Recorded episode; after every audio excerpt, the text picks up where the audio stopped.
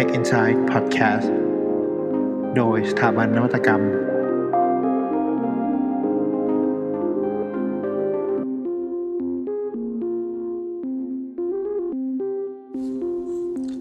สวัสดีครับ ยินดีต้อนรับสู่รายการ Tech Insight Podcast episode ที่ 16 นะครับ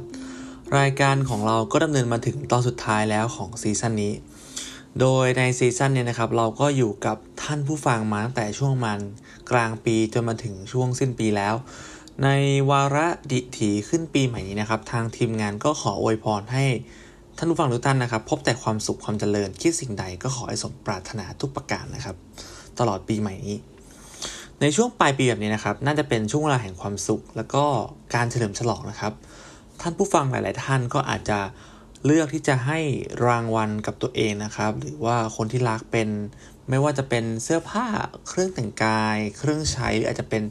ทริปพักผ่อนดีๆ สักทริปหนึ่งนะครับ แต่ถ้าว่าสิ้นปีแบบนี้นะครับ ผมอยากจะลองชวนท่านผู้ฟังมาเปลี่ยนมุมมองนะครับ แล้วก็หันมาสนใจสุขภาพของตนเองกันมากขึ้น โดยเฉพาะอย่างยิ่งเลยครับ เรื่องของการนอนหลับ แล้วก็ลองให้รางวัลกับตัวเองนะครับ เป็นคุณภาพในการนอนที่ดีขึ้นแทน การนอนนะครับถือว่าเป็นสิ่งที่สำคัญมากนะครับ ที่จะช่วยคุณภาพชีวิตโดยรวมของเราเนี่ยครับดีขึ้น ผมเชื่อว่าท่านผู้ฟังน่าจะมีปัญหาด้านการนอนอยู่ ไม่มากก็น้อยนะครับ ในหลายต่อหลายท่าน ซึ่งก็ถือว่าเป็นเรื่องที่เป็นปกติของวัยเรียนแล้วก็วัยทำงานนะครับ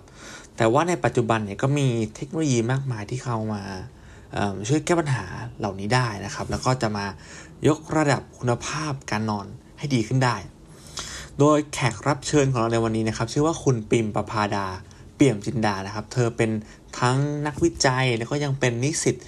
ปริญญาเอกนะครับ จากห้องปฏิบัติการ Interfaces ของสถาบันวิทยสิริเมธีหรือว่า VISTEC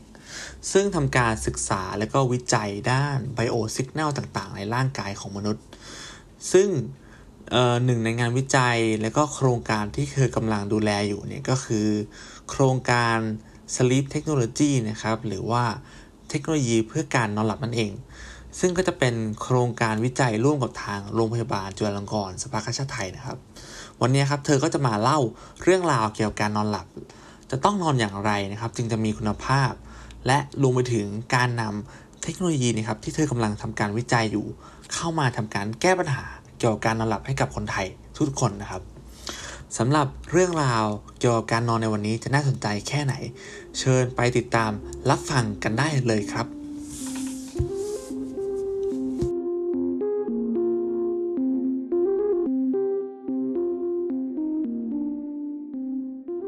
สวัสดีครับท่านผู้ฟัง ตอนนี้เราก็มาอยู่กับนักวิจัยผู้เชี่ยวชาญทางด้าน Sleep Tech กันแล้วนะครับ สวัสดีครับ คุณปริมประภาดาครับรบกวนแนะนำตัวสักน้อยครับ สวัสดีค่ะ ชื่อประภาดาเปี่ยมจินดาค่ะ หรือว่าเรียกว่าปิมก็ได้ค่ะ ปัจจุบันเป็นนักศึกษาชั้นปริญญาเอกอยู่ที่สถาบันวิทยาศิริเมธี คณะ Information Science and Technology หรือว่าทุกคนก็อาจจะรู้จักในชื่อของ IST w i s t e c h ค่ะ ก็ต้องขอเกริ่นไว้ก่อนเลยนะคะว่า IST เนี่ยเราก็แบ่งเป็น lab ต่างๆ ตามความถนัดที่ต่างกันค่ะ อย่าง lab ที่ปิมอยู่เนี่ยมีชื่อว่า Interface ค่ะ ซึ่งที่ lab ที่ปิมทำงานอยู่เนี่ย ก็จะทำงานในเชิงเอา biosignal หรือว่าสัญญาณที่ได้จากมนุษย์เนี่ยมาวิเคราะห์ เพื่อสร้างนวัตกรรม แล้วก็เทคโนโลยีเกี่ยวข้องกับด้านสุขภาพค่ะ นอกจากที่เราจะวิจัยกันเองภายในเพื่อเผยแพร่องค์ความรู้แล้ว เราก็ยังมีการวิจัยร่วมกับโรงพยาบาล เพื่อต่อยอดองค์ความรู้ในการผลิตนวัตกรรมสู่ตลาดด้วยค่ะ อย่างเช่น ตอนนี้เราก็มีทำงานวิจัยร่วมกับศูนย์นิทาเวชโรงพยาบาล จุฬาสภากาชาติไทย ในการพัฒนาแอปพลิเคชัน Pre-Screening สำหรับคนที่มีปัญหาด้านการนอน โดยสามารถตรวจดูอาการผิดปกติเกี่ยวข้องกับการนอนของตัวเองได้ง่าย ๆที่บ้านเลยค่ะอ๋อครับผมครับ ถือว่าเราน่าจะได้ผู้เชี่ยวชาญมาถูกคนแล้วนะครับ ที่น่าจะมีความเชี่ยวชาญด้านการนอนหลับเป็นพิเศษนะครับ ทั้งยังมีความสามารถความรู้ความสามารถด้าน เทคโนโลยีเกี่ยวกับการนอนด้วยนะครับผมก็เข้าสู่คำถามแรกเลยดีกว่าว่า ในหัวข้อวันนี้ครับ เราอยากทราบว่า แล้วไอการนอนที่ดีที่มีคุณภาพเนี่ยครับ มันควรจะเป็นอย่างไรครับ จากประสบการณ์คุณคุณปิมเลยครับ ค่ะ การนอนที่มีคุณภาพนะคะ ก็คือการนอนที่เรารู้สึกตัวตื่นมาเอง โดยที่ไม่ต้องมีอะไรมาปลุกค่ะ รู้สึกนอนเต็มอิ่ม สดชื่น สามารถใช้ชีวิต แล้วก็ทำกิจกรรมได้แบบไม่อ่อนเพลียตลอดทั้งวัน ถ้าเรารู้สึกแบบนี้อะค่ะปิมก็ว่าเรานอนได้อย่างมีคุณภาพแล้วค่ะ แต่ว่าถ้าจะอ้างอิงให้ดูมีความรู้ขึ้นมาหน่อยก็คือ ข้อมูลสถาบันการนอนหลับแห่งชาติของประเทศสหรัฐอเมริกา หรือว่า National Sleep Foundation เนี่ยเขาได้บอกว่าระยะการนอนหลับที่เหมาะสมสำหรับคนที่มีอายุ 18 ปีขึ้นไปเนี่ยอยู่ที่ประมาณ 7-8 ชั่วโมงต่อวันค่ะ แล้วก็อย่างเด็กๆเนี่ยก็จะมากกว่านี้หน่อย อย่างเช่นเด็กที่มีอายุ 4-11 เดือน ก็ควรนอนประมาณ 12-15 ชั่วโมงถึงเต็มอิ่มค่ะ แต่ปินต้องบอกก่อนเลยนะคะว่า คุณภาพการนอนเนี่ยมันไม่ได้ขึ้นอยู่แค่ชั่วโมงการนอนอย่างเดียวนะคะ แต่ว่ามันขึ้นอยู่กับ sleep cycle หรือว่าวงจรการนอนหลับด้วยค่ะ เราจะสังเกตได้ง่ายนะคะ จากคนที่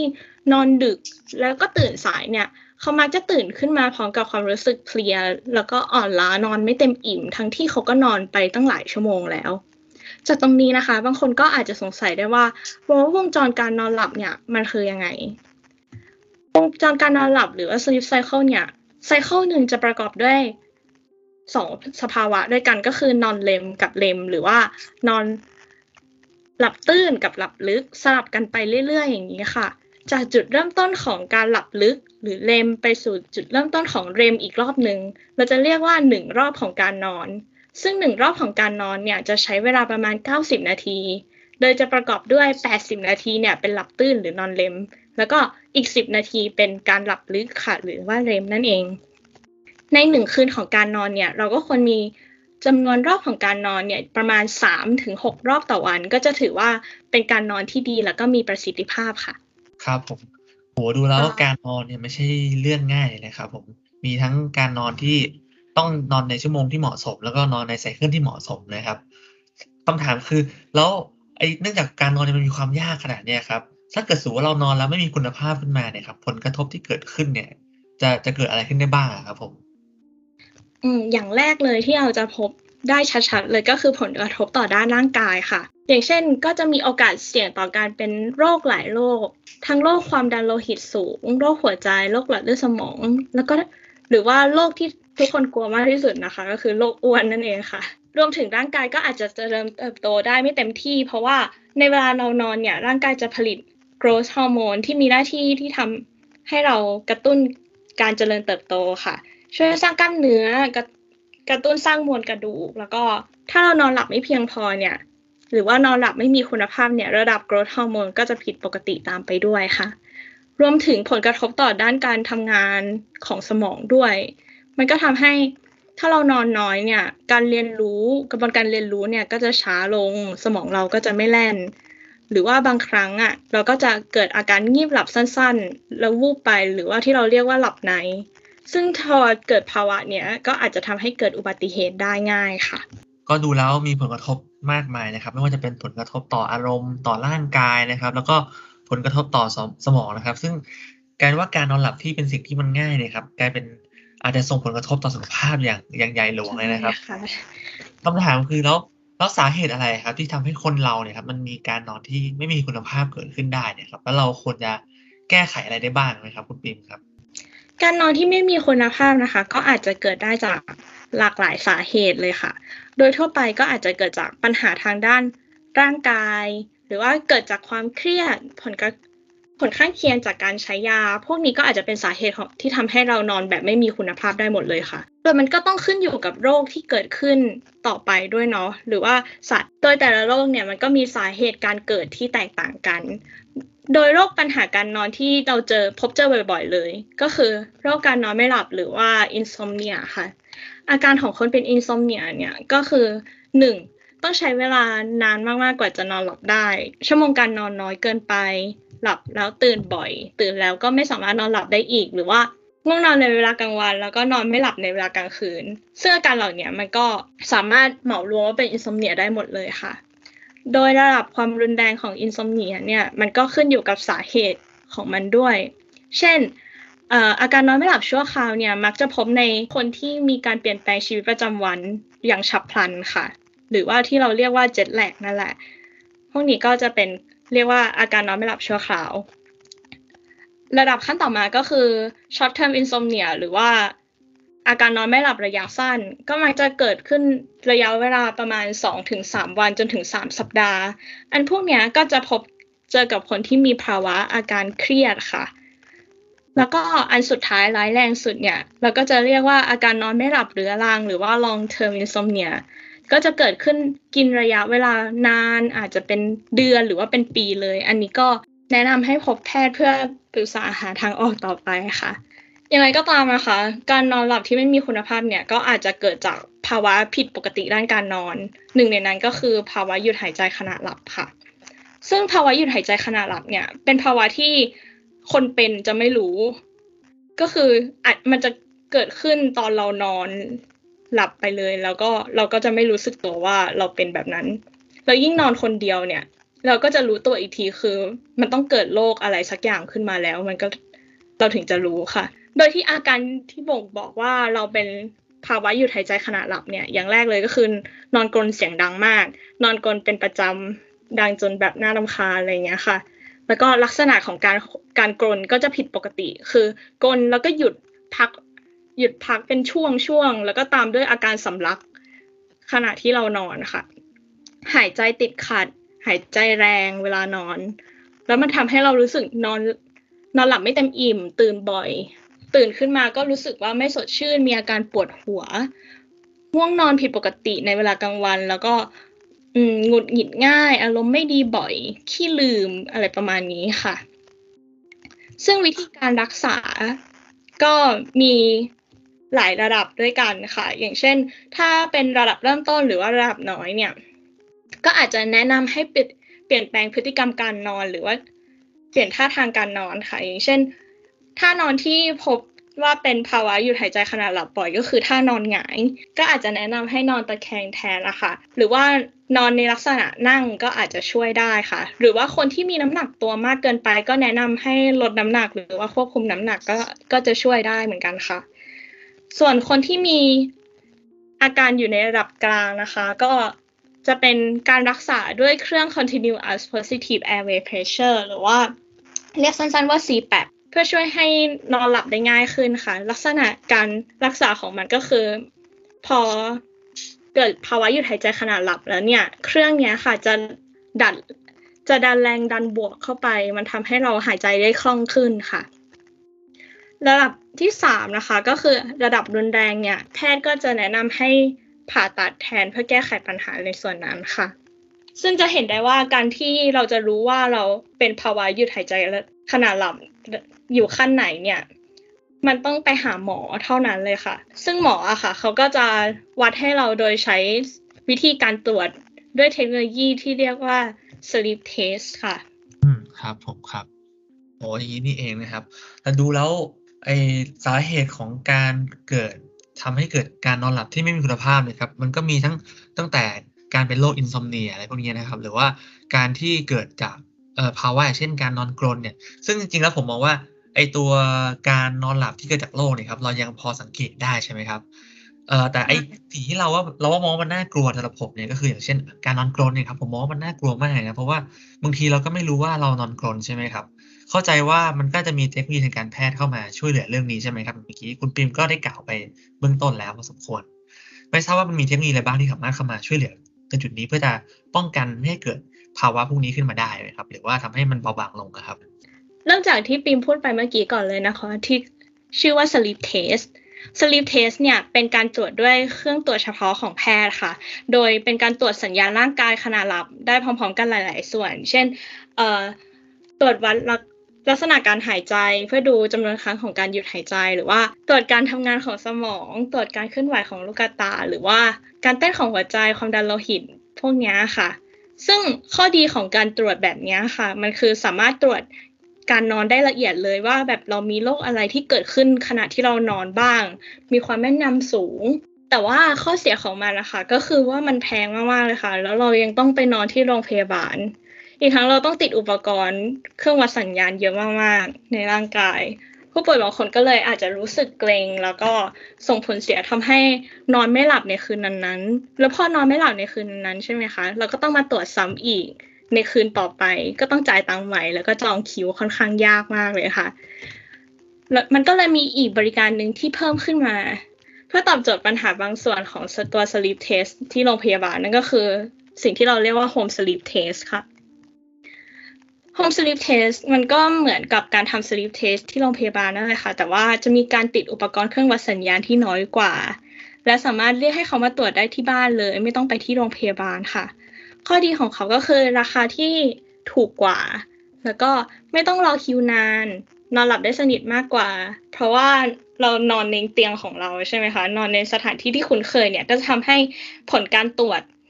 ที่ได้ออกมาแล้วอะมันใกล้เคียงกับความเป็นจริงมากกว่า เราไปนอนที่โรงพยาบาลค่ะ แต่ว่าข้อเสียของมันก็คือยังคงต้องติดอุปกรณ์ตามร่างกายอยู่ มันก็เลยมีตัวอีกอันหนึ่งที่บางคนปิมเชื่อว่าบางคนที่ฟังส่วนใหญ่ค่ะ น่าจะมีอุปกรณ์นี้ก็คือตัว wearable device หรือว่าเราอาจจะรู้จักในอย่างเช่นพวก Apple Watch หรือว่า Fitbit พวกนี้ค่ะ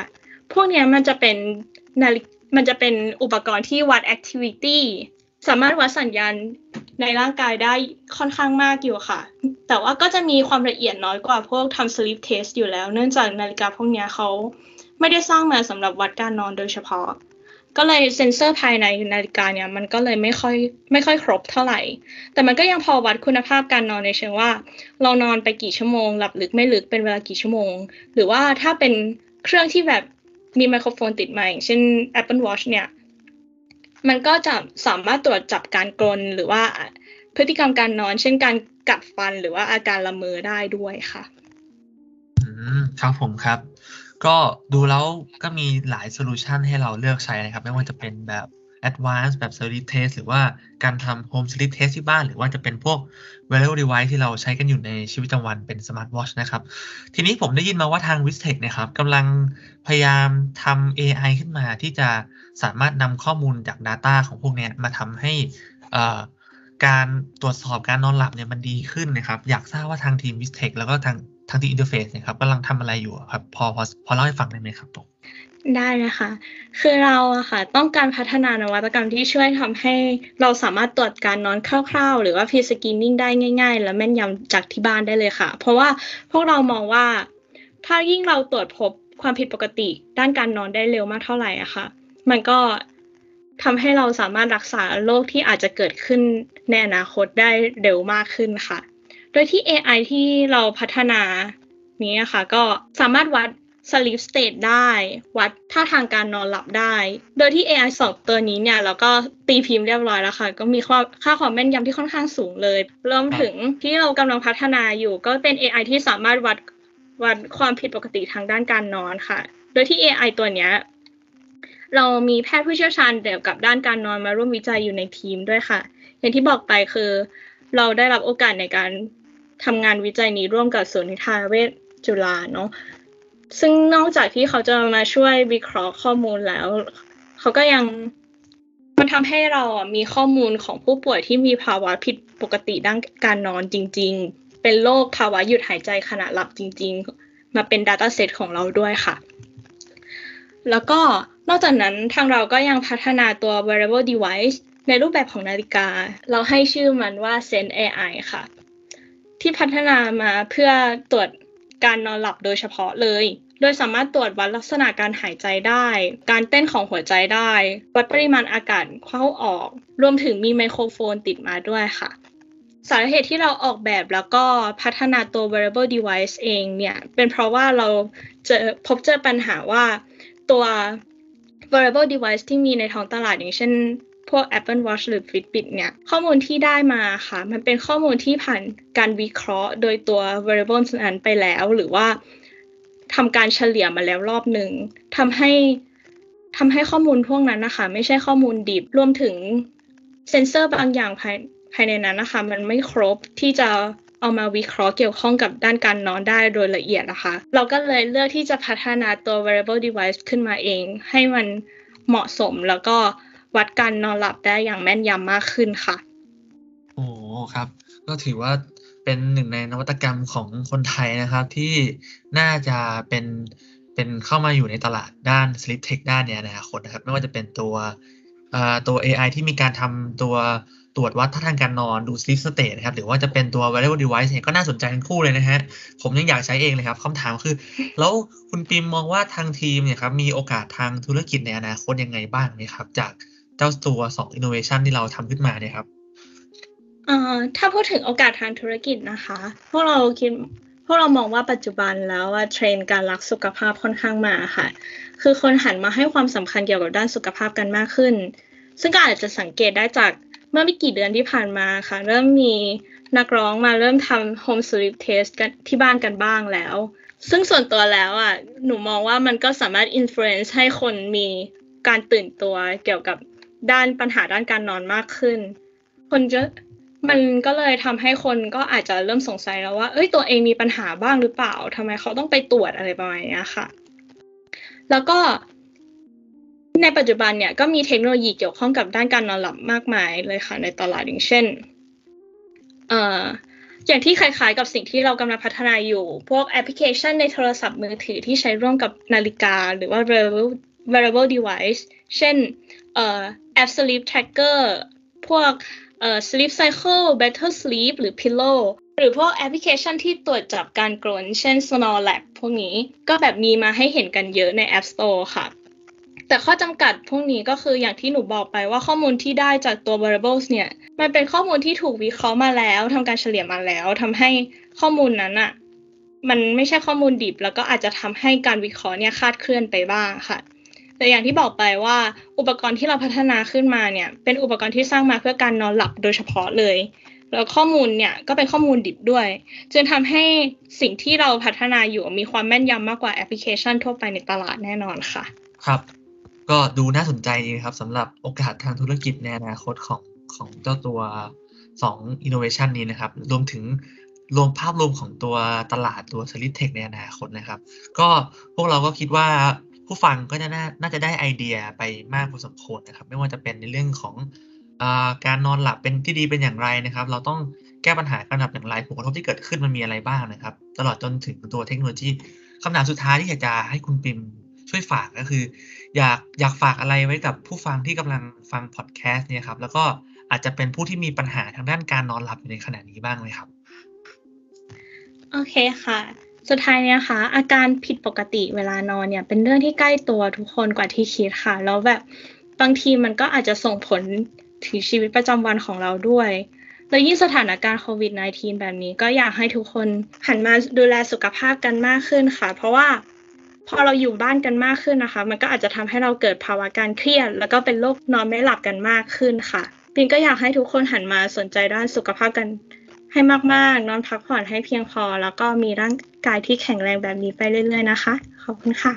ครับผมสำหรับวันนี้เราก็ทางทีมเราก็ขอขอบคุณคุณปริมมากนะครับ ที่ให้เกียรติมาให้ความรู้ของกับเรานะครับ ในด้านการนอนนะครับ แล้วก็เทคนิคต่างๆเลยครับ ผมก็หวังว่าโอกาสหน้าจะได้มีโอกาสนำมาสัมภาษณ์เรื่องอื่นกันใหม่นะครับ ที่ทางแลบกำลังทำอยู่นะครับ ขอบคุณครับสวัสดีครับค่ะขอบคุณค่ะ